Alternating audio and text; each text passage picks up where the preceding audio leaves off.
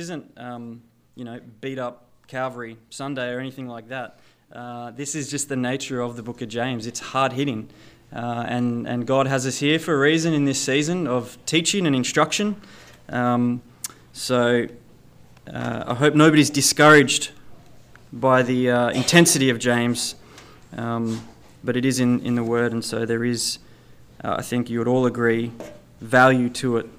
Um, and if, if you are um, feeling uncomfortable with the kind of the hammer hitting blows of James, then maybe ask yourself why. Why are you uncomfortable? Um, is it because it's actually telling you something about yourself uh, that you that you don't like? Um, because if we're truly jealous for God's truth, this ought to be this book, James, ought to be like a cup of cool water to us. You know, we just this is just something we want to drink up. You know, not like fermented goat's milk or anything like that. Sorry, Josh, wherever you are. That stuff's nasty. All right. So, how are people's weeks um, this past week? Did you go away um, uh, thinking as you talked, as you communicated to whoever about whoever? Uh, when you were tempted to say something negative, did you stop and hear in your ear the little word of James, do not speak evil of one another, brethren? Did, did anyone have a little experience like that this week? Just me? Okay. And uh, at least two of you. That's good. In fact, just yesterday I, I stuffed up and uh, said a joke about something, and Julie, who wasn't even here, I don't even think she's heard last week's sermon, but she pulled me up on it. And uh, again, that's what I hope we're going to do here as a church: is is not speak evil of one another and not enable the speaking of evil if we hear it. You know, let's let's address it, do that in love, in grace, in truth. Um, so anyway, we also thought last week uh, about this idea that um, James is an instruction manual for Christian living. It tests our faith. Uh, it's more about the walk of the Christian life than just the talk uh, so to speak. Remember, James is not a book about how we become a Christian, it's a book written to scattered Jewish Christians about what Christian living looks like. So we do not work to obtain salvation, but we obtain salvation to do work. That's the thesis of James. Faith without works is dead. And so James gets all velvet steel on us, and he gives us example after example after example which test our faith, the primary purpose of which is not to cause you to doubt, but to refine. All right, so if last week's sermon was titled Testing Your Faith by Not Speaking Evil, then this week's title is called Testing, or sermon is, is going to be labeled Testing Your Faith by Submitting to the Will of God. Uh, we're going to be looking at chapter 4, uh, 13 through to the end of the chapter, so that's 13 through to 17. Um, let me just read that out for us now. I'm going to read from 11 to the end just to set context. If anyone speaks, let him speak as the oracles of God. Hang on, this is Peter. All right, just getting concerned. Do not speak evil of one another, brethren. He who speaks evil of a brother and judges his brother speaks evil of the law and judges the law. But if you judge the law, you are not a doer of the law, but a judge. There is one lawgiver who is able to save and destroy. Who are you to judge another? Come now, you who say, Today or tomorrow we will go to such and such a city, spend a year there, buy and sell, and make profit. Whereas you do not know what will happen tomorrow. For what is your life? It is even a vapor that appears for a little time and then vanishes away. Instead, you ought to say, If the Lord wills, we shall live and do this or that. But now you boast in your arrogance. All such boasting is evil. Therefore, to him who knows to do good and does not do it, to him it is sin. Let's pray. Father, we thank you for the occasion today. Thank you that you've brought us here. Thank you that uh, you call us your own. Thank you for giving us a heart of flesh that, that's willing to learn, that's willing to sit under your word. I pray that be so this morning. That, again, as the hammer falls, thank you, James, that we would conform, transform to the very image of your Son, Jesus, leave our guard at the door and just let this speak to us in the way that you want it to for each of us individually, um, because you know where we're at. This next hour is yours, Lord. Get ready to move because our hearts are ready. Amen.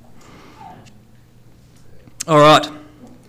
Let's get straight into it. Verse 13 Come now, you who say, Today or tomorrow we will go to such and such a city, spend a year there, buy and sell, and make a profit. Straight away, by way of background, I guess, what, what's going on here is um, James is writing first century to Jewish scattered believers, and now he's particularly talking to businessmen, scattered Jewish businessmen. Come now, you who say today or tomorrow we'll go to such and such a, such a city, buy and sell and make a profit. Now, in the first century Palestine, there were numerous different um, uh, trades that they had there. There was numerous different avenues of commercial activity. Uh, there was three main areas in particular. They had agriculture with olives and vineyards and things like that, where they would trade and sell through the seaport into the Mediterranean and off to the rest of the Roman Empire.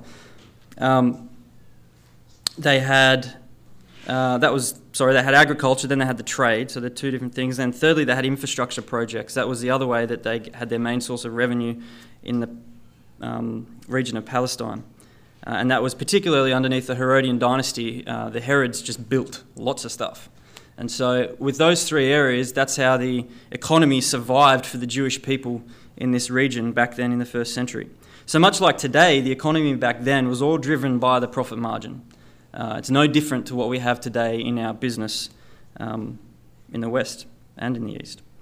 So, James is writing this letter to scattered, particularly now he's addressing these scattered Jewish businessmen uh, who are involved in trade, and he says, Come now, you who say, Today, tomorrow, we will go to such and such a city, spend a year there, buy and sell, and make a profit. That phrase, come now, you who say, it's, it's a stern phrase, it's a stern statement.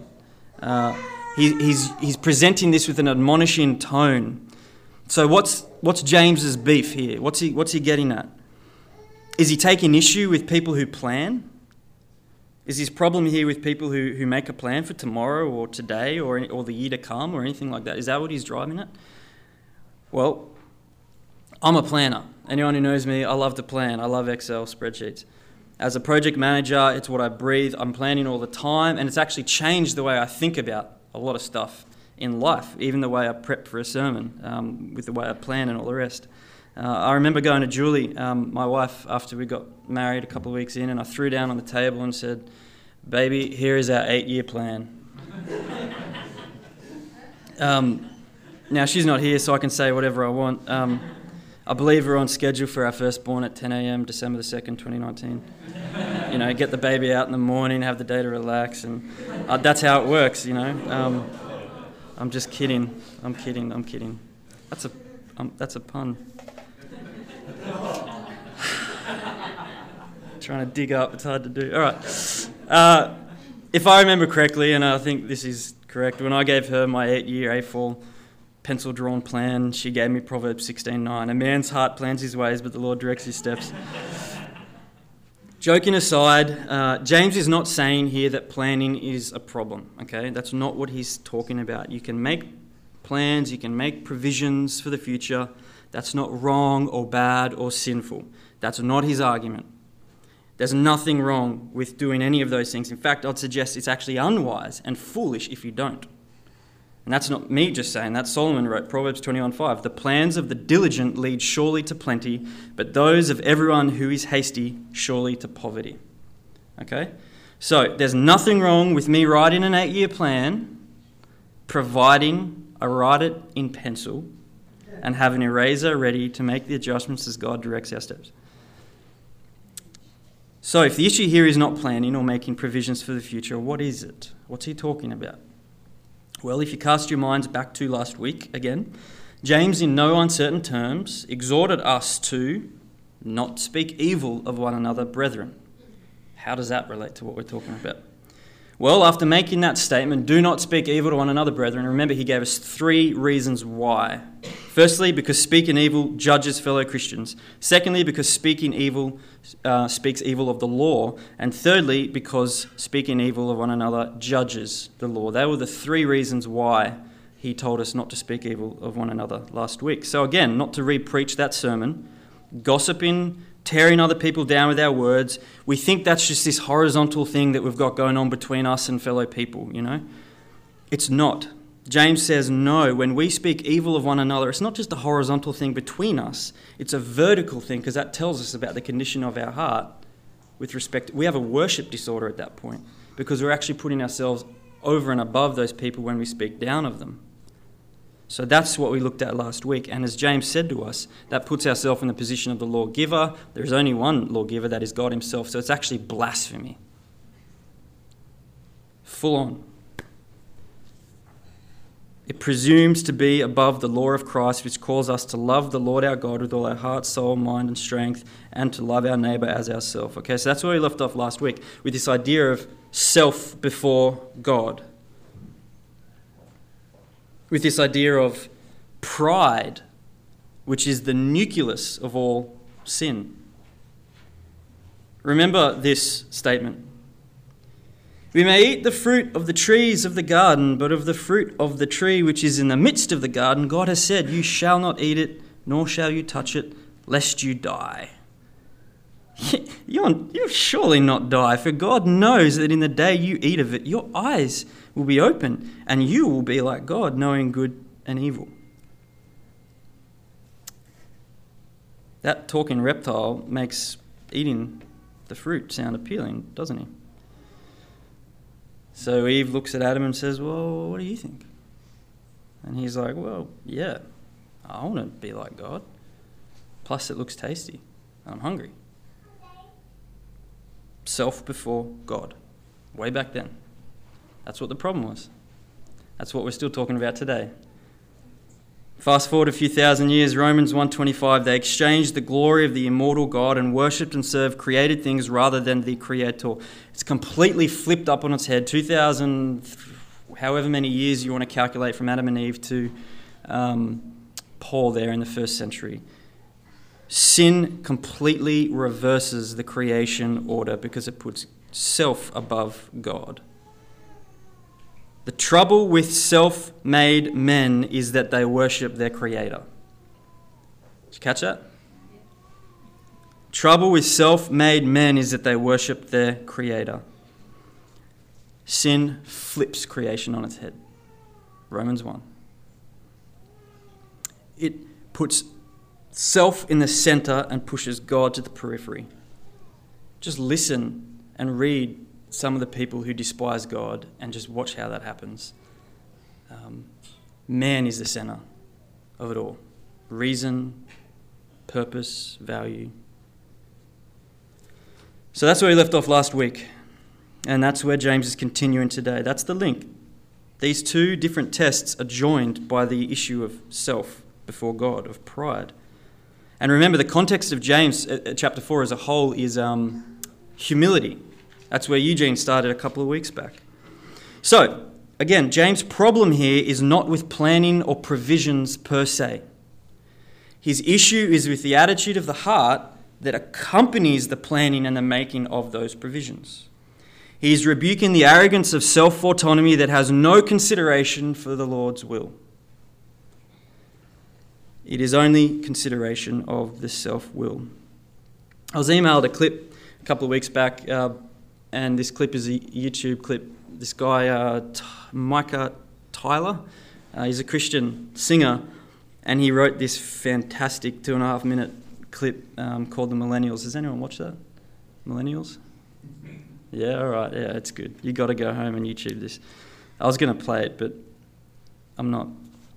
Um, let me just read out a few of the lines, though, because uh, it really touches on this idea of the way society is today. Or he's talking about millennials, but you could broad brush this with everyone, uh, and how self entitled we are these days.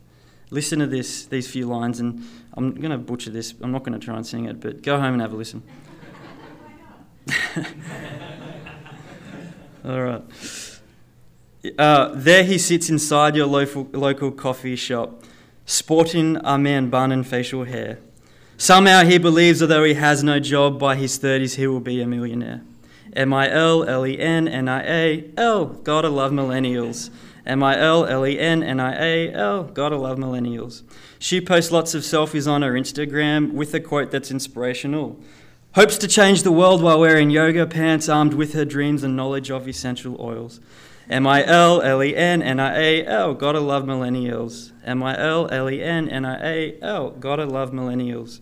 Criticism isn't easy for their ears. They feel like they know most everything. See, they grew up with undeserved confidence because they got trophies for just participating. Love that. And then he goes through a few more verses, but he finishes up with this. In a couple of years, we will have to pass the torch. In a couple of years, they will be in charge, and one will be our president. Ha ha ha ha ha. Oh no. M I L, and a real vigilante kind of, you know, with a candle. M I L L E N N I A L. God, I love millennials. M I L L E N N I A. Help. Please pray for millennials. Brilliant.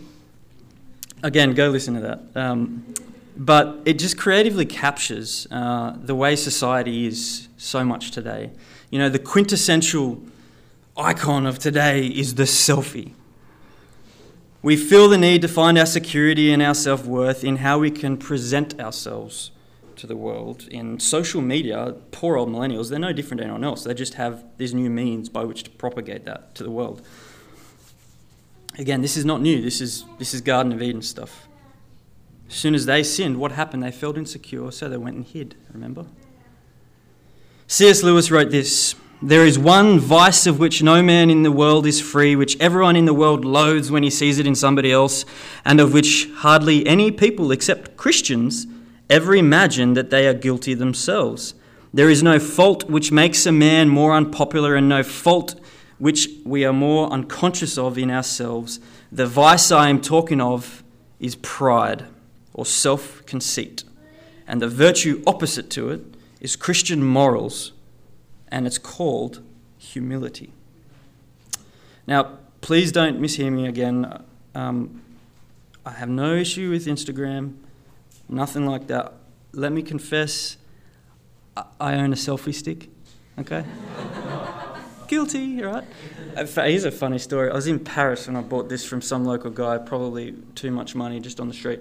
Like, I really want a selfie stick. Julie and I got all these ones with my arm taking up half the photo. Let's get one of these bad boys. And it's going to be great. Didn't ask her. Went and spent, I don't know, like seven euros, crazy for a piece of plastic. Anyway, went and uh, bought this selfie stick. There's some strange, but I didn't know who he was, went up with me. Uh, we bought this selfie stick from the same guy. And I was like, this is awesome. Turn around and walk back. He's walking back to his p- partner, and I'm walking back to Julie, uh, who were both kind of standing near each other. And the partner says to him, You didn't. And Julie looks at me and goes, Oh, David, at the same time. So, um, Yep, I've got a selfie stick. Um, the point here isn't the tool, it isn't the, inst- you know, that's not what we're talking about. Again, this is what's underneath that, uh, and it's how we use these things. Um, the world does not revolve around us. The world certainly does not revolve around you, and it certainly does not revolve around me. As one pastor declared, to focus on how I'm doing more than what Christ has done is Christian narcissism. And it is simply foolish to think that we can live outside of God's will and character and, and charter the waters of life out there, the high seas, by ourselves, whether it's in business, like, like he's addressing here with these Jewish businessmen, or whether it's forging our own destinies with no compass beyond our own personal preference. Whatever vocation you're in, study, whatever. It's foolish. That's what James is saying. And he gives us four reasons why it's so foolish, why not submitting to the will of God is foolish. Four reasons. Here's an outline. Firstly, because of the uncertainty of life. Secondly, because of the brevity of life. Thirdly, because of the evil of arrogance leads to destruction. Fourthly, because the sin of willful disobedience. So let's look at these in turn. Verse 14a the uncertainty of life. Firstly, not submitting to the will of God is foolishness because of the uncertainty of life. James writes, Come now, you who say, Today or tomorrow we will go to such and such a city, spend a year there, buy and sell, make a profit, whereas you do not know what will happen tomorrow.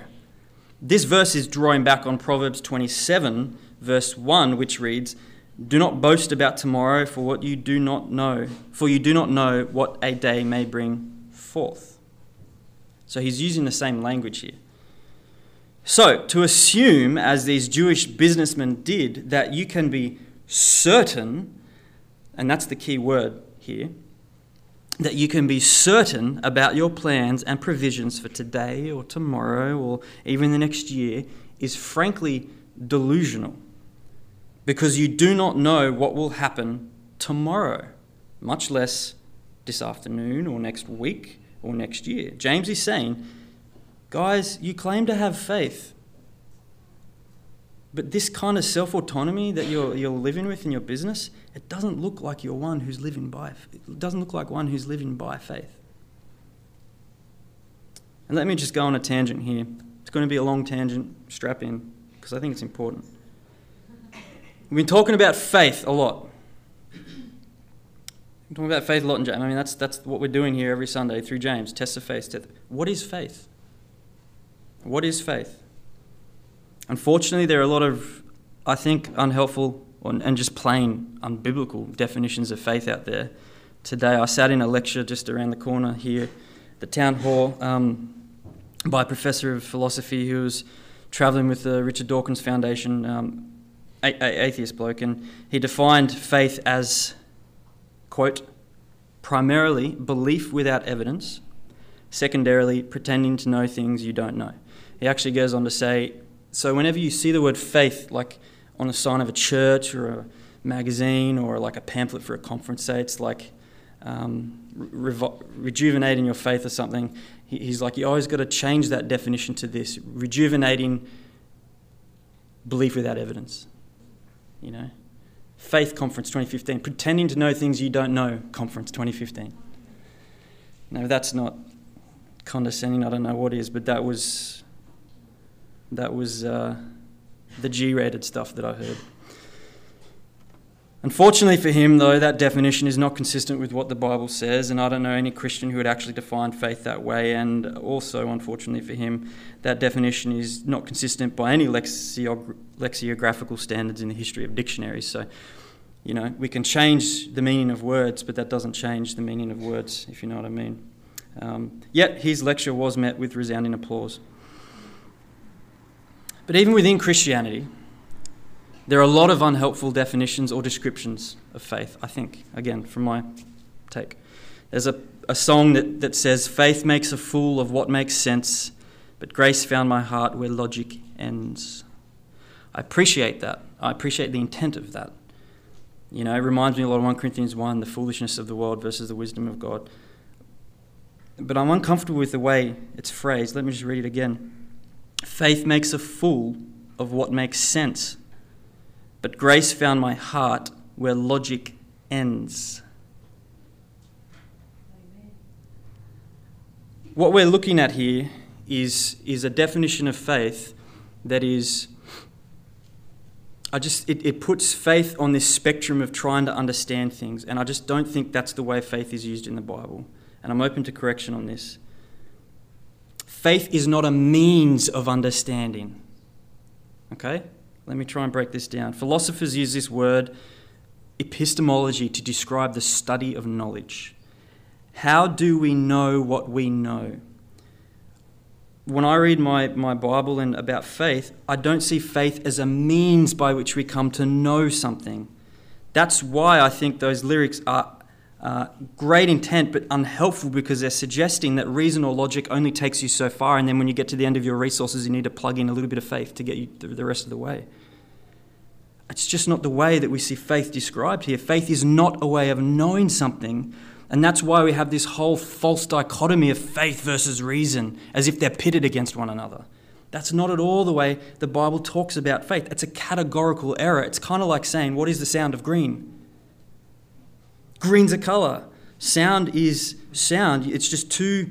Faith is a virtue. Knowledge and reason are in a completely different category. Okay? Don't take my word for it. Hebrews 11:1. 1. Faith is the assurance of things hoped for, the conviction of things not seen. Faith is one, the assurance of things hoped for. Faith is two, the conviction of things not seen. The word here used for faith is pistis. It means belief, trust, confidence. The word for assurance is hypostasis, which is a word used in ancient business documents to describe a covenant as an exchange that guarantees um, the particularities of the contract. The word for conviction or certainty is elegahos, which is this idea of bringing forth evidence to demonstrate something. So let's join all of the dots. Hebrews 11:1 says that faith is absolutely not something that we have in the place of evidence or knowledge or reason. Faith is a virtuous act of the will that says yes to the covenant relationship of God based on the evidence and expectation of what he has demonstrated where cross of Jesus Christ. We have a reasonable faith. There is reasons why we have faith. There is no such thing as blind faith in Christianity. Faith does not make God real, it is a response to God who has revealed himself. Faith is a response to something you already know and believe to be true. The best illustration of this is marriage. When I got married to Julie, and we're standing there down in Bowral, facing each other, exchanging our vows, I chose to have faith in her on that day, and I chose to put my stock in the vows she said to my face on the basis of six years of knowing her prior to marriage. There was six years worth of reason that enabled me to choose on that day to commit to her in faith. The knowledge was all there, not exhaustively, but enough. Knowledge is not enough if I wanted to marry Julie, because I had to take that virtuous step and commit my life to her. You see what I'm saying? You don't have all your reasons up to a certain point, and then you have to interject faith to, to fill the knowledge gap to God. You have your reasons. And then, based on your reasons, you choose an act of the will to respond. That's what faith is. Satan knows God exists, but he doesn't have faith in the redemptive work of Christ. So let's not talk about faith on the same spectrum as knowledge. It's two different things, okay? Share that with your friends next time they have an issue with faith versus reason, science versus religion, okay? It's a categorical error. It confuses what the Bible teaches on faith. Knowledge is not enough. Reason, uh, faith is a virtue. There needs to be a covenantal commitment made with God, and that is only made through faith. And by the way, the commitment of faith and trusting my wife in the context of marriage, it is a, it is a means, it means that I actually lose my independence for both of us, for her and for me, because we willingly choose to commit to ourselves for the rest of our life. And that, that means I'm losing my independence to her. So there is a change of personal status in the context of a faithful marriage from independence to dependence. And that is the same thing with our relationship with Christ. We are the bride, he is the bridegroom. And Jesus says, Matthew 10:39, he who finds his life will lose it, and he who loses his life for my sake will find it. Paul says, Galatians 2:20, I have been crucified with Christ. It is no longer I who live, but Christ who lives in me. And the life I live, which I live now in the flesh, I live by faith in the Son of God who loved me and gave himself for me. Again, there's the reason.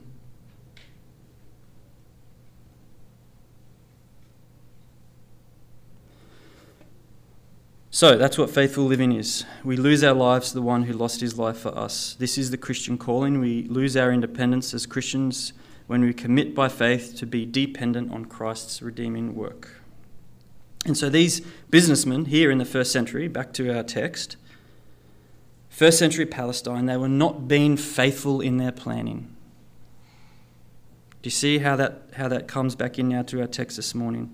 They were not being faithful in their planning. They were not being faithful in their trade because they were not considering the will of God in their business. That's like me buying a house and a car without telling Julie. I, you do not live independently of God's will, and I certainly would not do that independent of Julie's consultation. Selfie stick is a case in point. Now, you and I know that life is full of uncertainties, okay?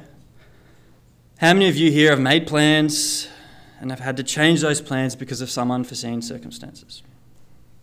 Two hands for me. We all do. We know that life is full of uncertainties, but we don't always live like we know that, even though we know that.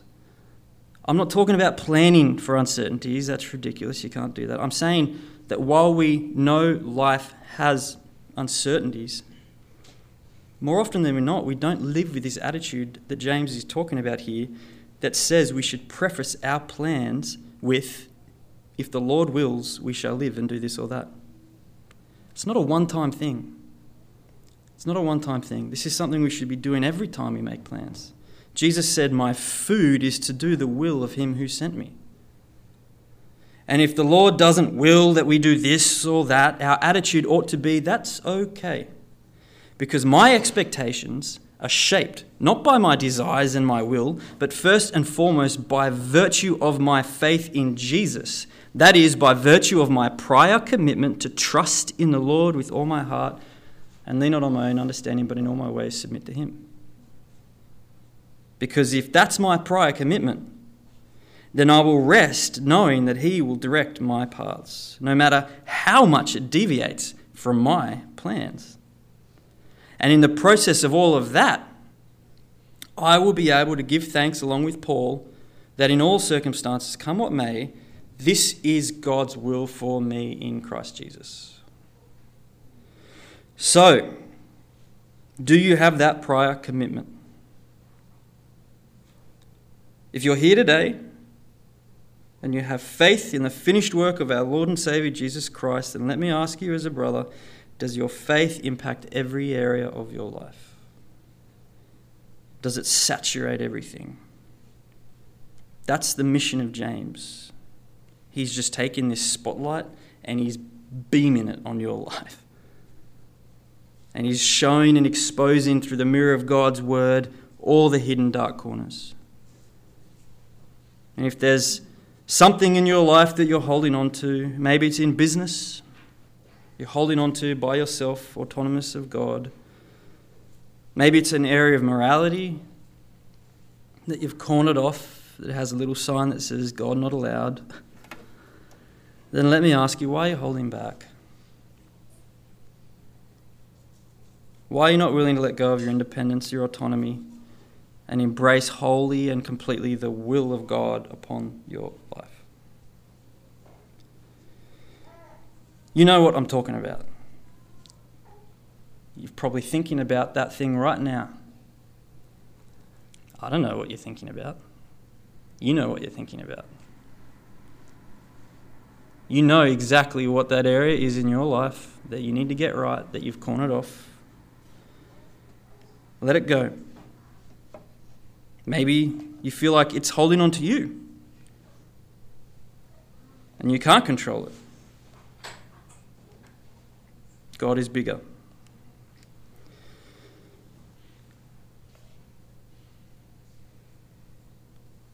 God is bigger. He who made the heavens and the earth by his power, who established the world by his wisdom and stretched out the heavens by his understanding, can help you out. Talk to people, by all means. Seek help, whatever it is, get counsel. But God is bigger than your problems. We know that. The problem is the resistance of our heart doesn't just doesn't believe it enough. Again, look at the cross. Look what Christ has done for us. You know, you and I, we're blind to the next 30 seconds. We can't even control the reflex of shutting our eyes and we sneeze. God can control and help you out, okay? You don't need to do this in your own strength. Plan, make provisions, produce outcomes only by the will of God. That's the first reason this morning James gives us a second one. We're going to move quicker through these. Um, the second reason here is because of the brevity of life. Come now, you who say, Today or tomorrow we'll go to such and such a city, spend a year there, buy and sell, and make a profit, whereas you do not know what will happen tomorrow. For what is your life? It is even a vapor that appears for a little time and then vanishes away. It's a little Solomonic. It Sounds a lot like Ecclesiastes. What is your life? The perennial question that has plagued the hearts and minds of men since Genesis chapter 3. Viktor Frankl uh, was a survivor of the Holocaust. You may have read his book, Man's Search for Meaning. Fantastic. If you haven't, put it on your to read list. And he wrote these profound words As the struggle for survival has subsided, the question has emerged survival for what? Ever more people have the means to live by, but no meaning to live for. In the wake of the horrors of the Holocaust, and he was in Auschwitz, everyone knows that life has meaning. That's not even a question. If you don't think life has meaning, you have no problem with the Holocaust. And I don't think anyone's going to say that. The Holocaust was a Holocaust because it was senseless killing and senseless eradication of meaningful lives. The question, though, logically lingers meaning for what? What is your life? James asks. There are many ways to approach that question. But James, good old James, once again takes a very matter of fact approach and he answers the question not with detail but with context. What is your life? Let me put it in context for you, says James. It is even a vapor that appears for a little time and then vanishes away. The word here used for vapor is atmos, atmosphere. It refers to breath appearing in cold air and then for a little while and then just disappearing in a split second. You know, probably cold enough to do that outside today. It's an apt description, particularly when you think about somebody on their deathbed. Literally, the moments before death comes, and I'm sure people here have witnessed this in those final moments, you hear breathing. It gets slower and slower, strains more and more. And then that final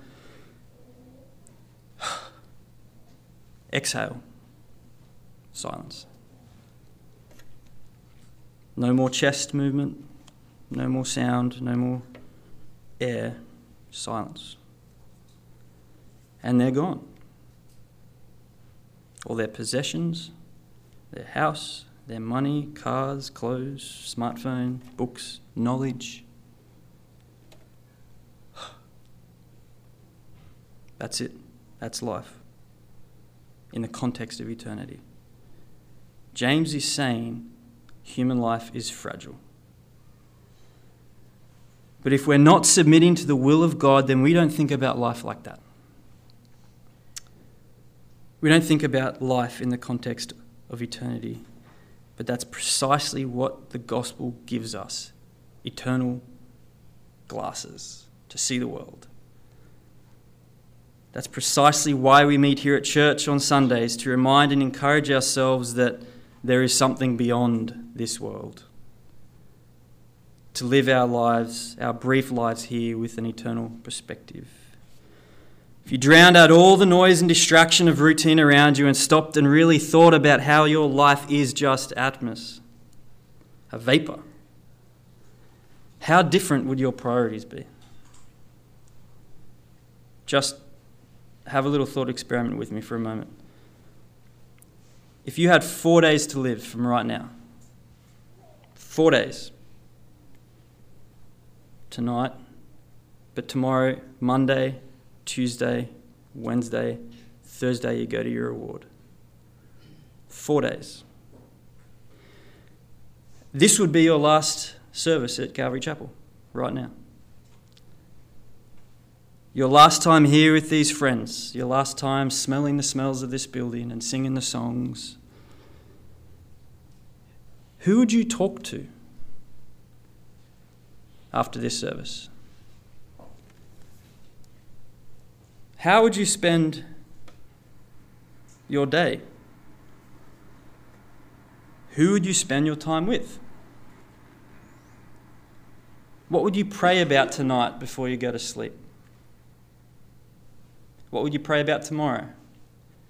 Four days to live, clock is ticking. What would you pray about Tuesday?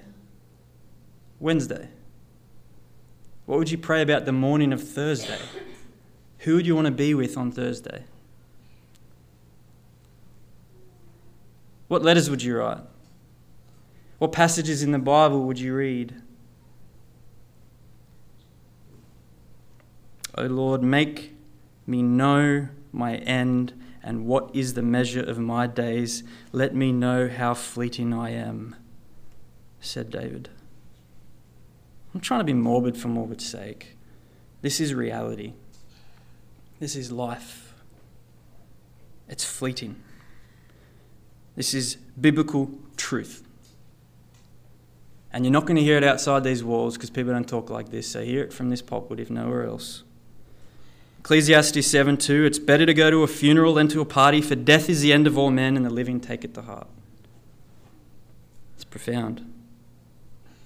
Psalm 144 4 Man is like a breath, his days are like a passing shadow. 1 Peter 1:24 For all flesh is like grass and all its glory like the flower of grass the grass withers and the flower falls 2 Samuel 14:14 14, and this is blunt We all must die we are like water spilled on the ground which cannot be gathered up. Put that on your uh, mirror. I could go on. I don't write the mail I just deliver it. I'm not saying anything other than what James is saying, anything other than what our Lord is saying to you.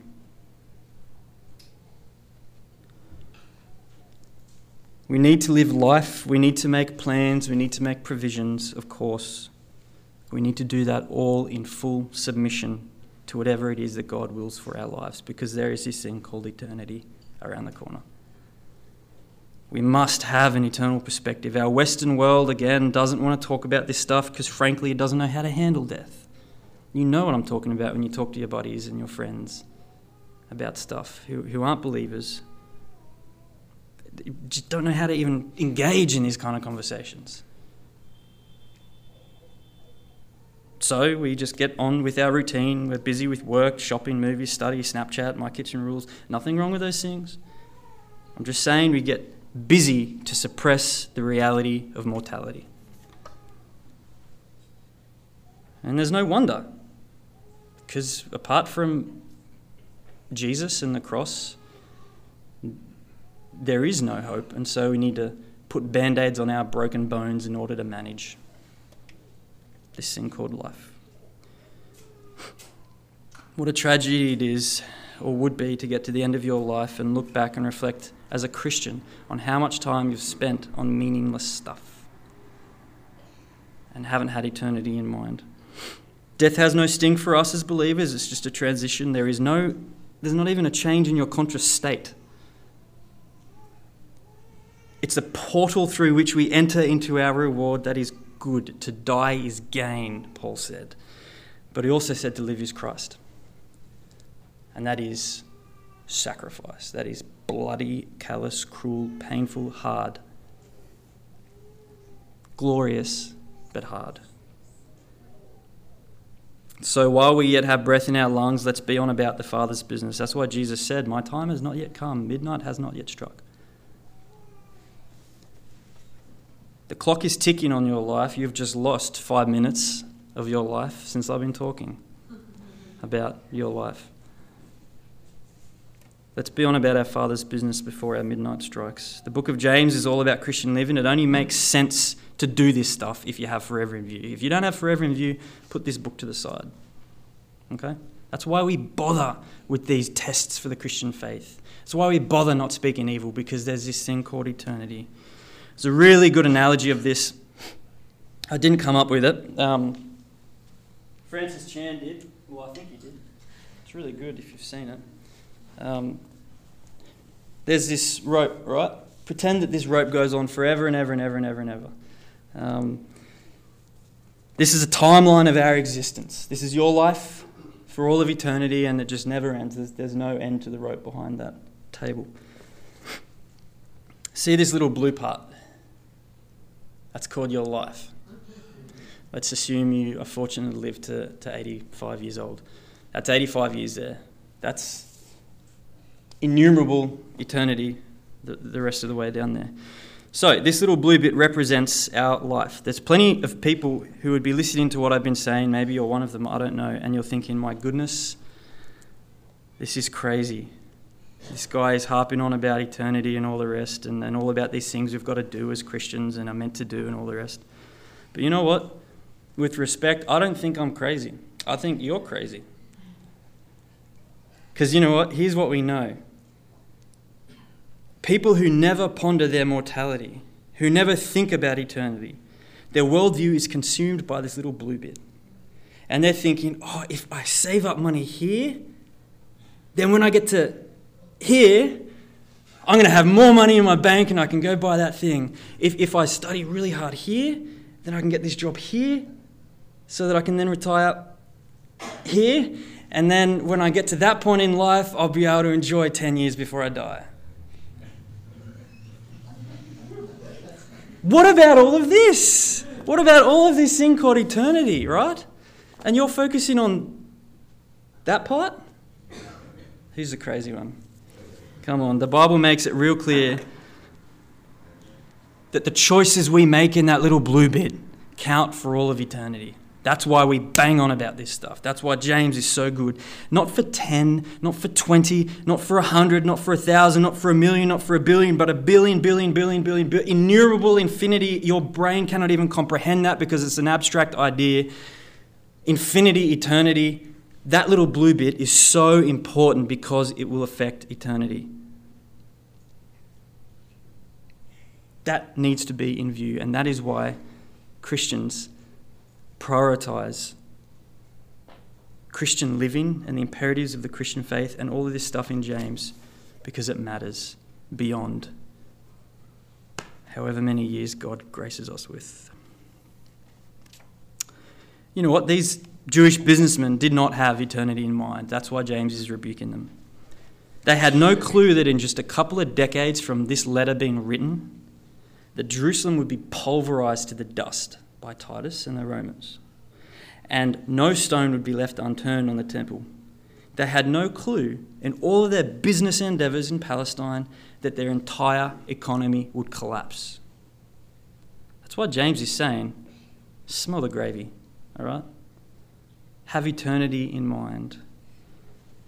James was calling them and he's calling you and I today to set our eyes on things above. 1 John 2 16 to 17.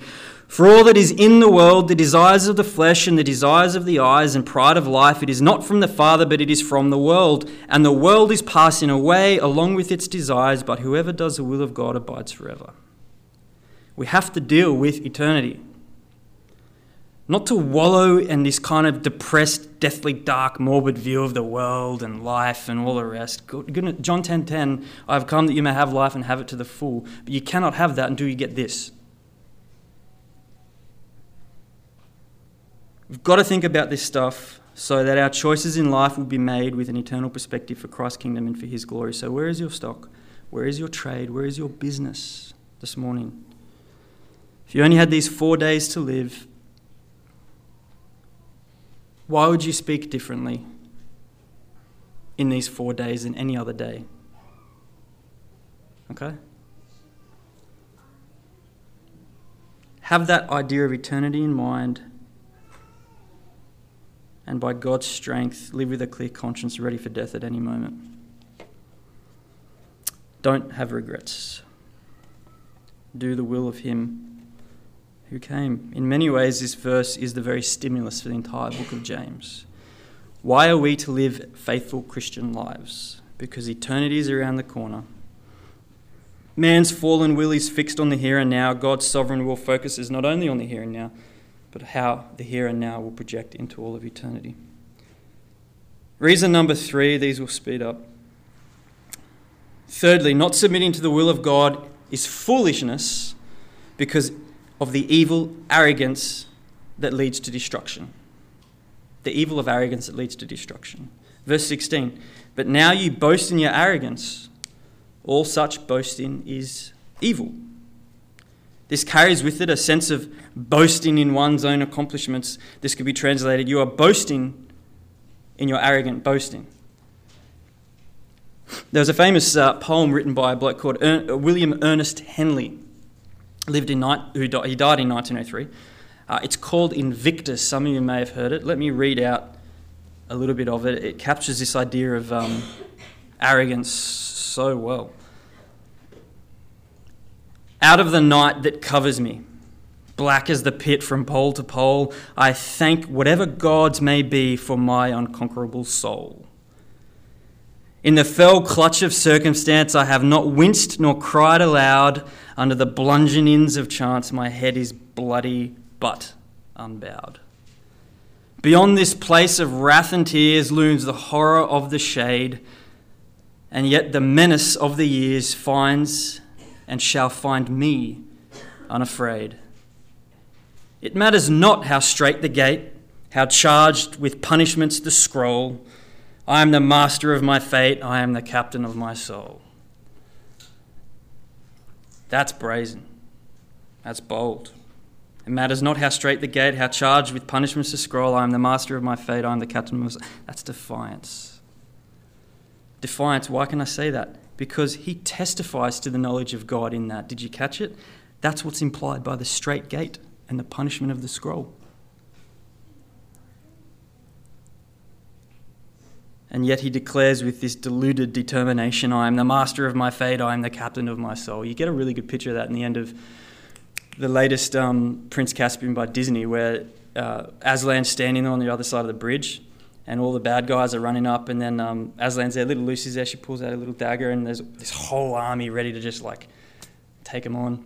And then um, they charge across the, the bridge, and Aslan roars, and this big water monster comes up, and um, in the up on top of this whole water monster thing, it's, it's getting smashed. There's this the leader of the the general of the bad guys just pulls out his sword, and he's just looking around like what the. And then he just gets angry and he starts to try and swing, and then he just gets crushed, pulverized. That is defiance in the face of um, sovereignty. And that's what we have here. Thinking that we can wield our sword despite the reality of God. Thinking that we're the master of our fate. Uh, when our class went through the book of Daniel in, at Calvary Chapel earlier this year at the college, uh, one thing that stood out to me more than anything else in that time in the book of Daniel was uh, what's captured in a little proverb 1618 pride goes before destruction. Nebuchadnezzar rises up in the book of daniel. His pride makes him overreach and he comes crashing down and just when you get over nebuchadnezzar you're like whew happens again with belshazzar darius the mede alexander the great antiochus epiphanes write any anyone else into history into the next line all the way down to today, and we're seeing it at the moment. You probably can testify it in your own life. This little proverb, pride goes before destruction, is the reason for the ebb and flow of history. When you read a history book, you don't read about peace, you read about blood and violence. Dale Ralph Davis wrote a commentary on Daniel, and he gives this graphic record that really captures this well, this kind of fall from glory. He writes this One can get a microcosmic taste of this in the aftermath of the Nuremberg trials in 1946. After the execution of Nazi celebrities on 16th of October, 14 bodies, including that of Goering, who had cheated by managing suicide, Ribbentrop, Keitel, Rosenberg, Frank, and Streicher, Jodl and Seyss-Inquart, uh, sorry, I'm butchering these names, were delivered to the Munich crematorium. That same evening, a container holding the amassed ashes was driven through the rain into the Bavarian countryside.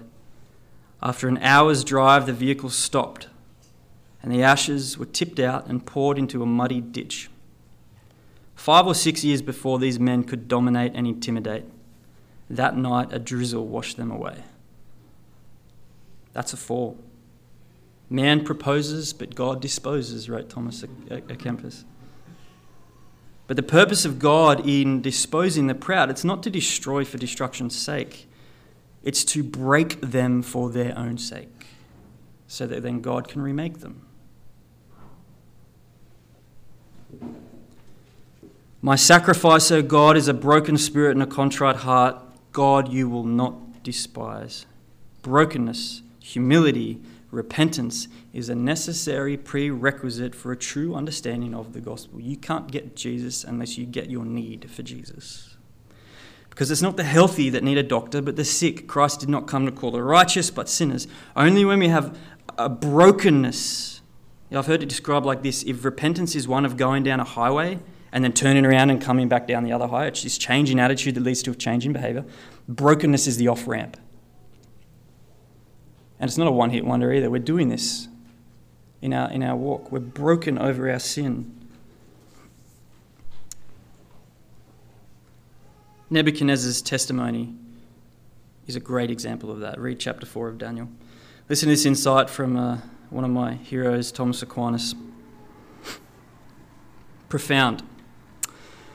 In order to overcome their pride, God punishes certain men by allowing them to fall into sins of the flesh, which, though they be less grievous, are more evidently shameful. Hence, pride is the worst of all vices, whether because it is appropriate to those who are of highest and foremost rank, or because it originates from just and virtuous deeds, so that its guilt is less perceptible. On the other hand, carnal lust is apparent to all because from the outset it is a shameful act of nature. And yet, under God's dispensation, it is less grievous than pride. For he who is in the clutches of pride and feels it not falls into the lusts of flesh, that being thus humbled he may rise from his abasement. For this indeed the gravity of pride is made manifest. For just as a wise physician, in order to cure a worse disease, allows the patient to contract one that is less dangerous, so the sin of pride is shown to be more grievous by the very fact, as a remedy, God allows men to fall into other sins. So, thirdly, this morning, not submitting to the will of God is foolish because of pride which leads to the arrogance, um, which then leads to destruction. Pride goes before the fall, and a haughty spirit before destruction. The sin of willful disobedience, our finally, fourthly, and finally here this morning, not submitting to the will of God is foolishness because of the sin of willful disobedience. Verse 17 Therefore, to him who knows to do good and does not do it, to him it is sin.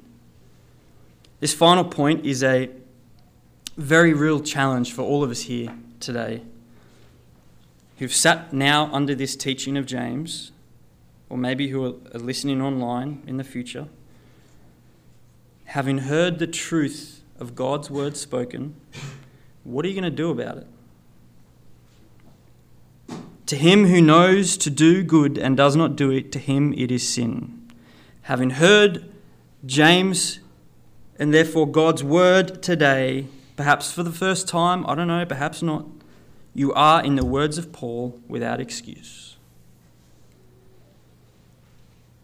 The issue is not what you thought of today's message.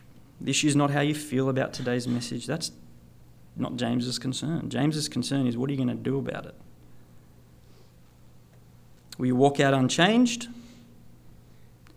Will you walk out with a motivation and an enthusiasm to change, but then just forget because life gets busy and routine and, you know, life just, you forget? Or will you walk out here with an urgent recognition of your desperate need to submit to God and His will upon your life and take the action to not lean on your own understanding, but in all your ways acknowledge Him?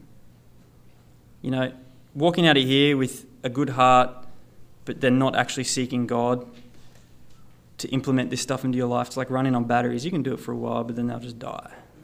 plug into the source, uh, refresh your relationship with, with God through prayer, through understanding His love letter to you, the Bible. If you feel convicted by God's word today, over the next month or over the next decade, if there is no change, then you got nothing from this study on James. Just a bit of emotion, that's all. The evidence of saving faith is that there is a change. If James hasn't taught you that, take something out of your ears because they've been blocked.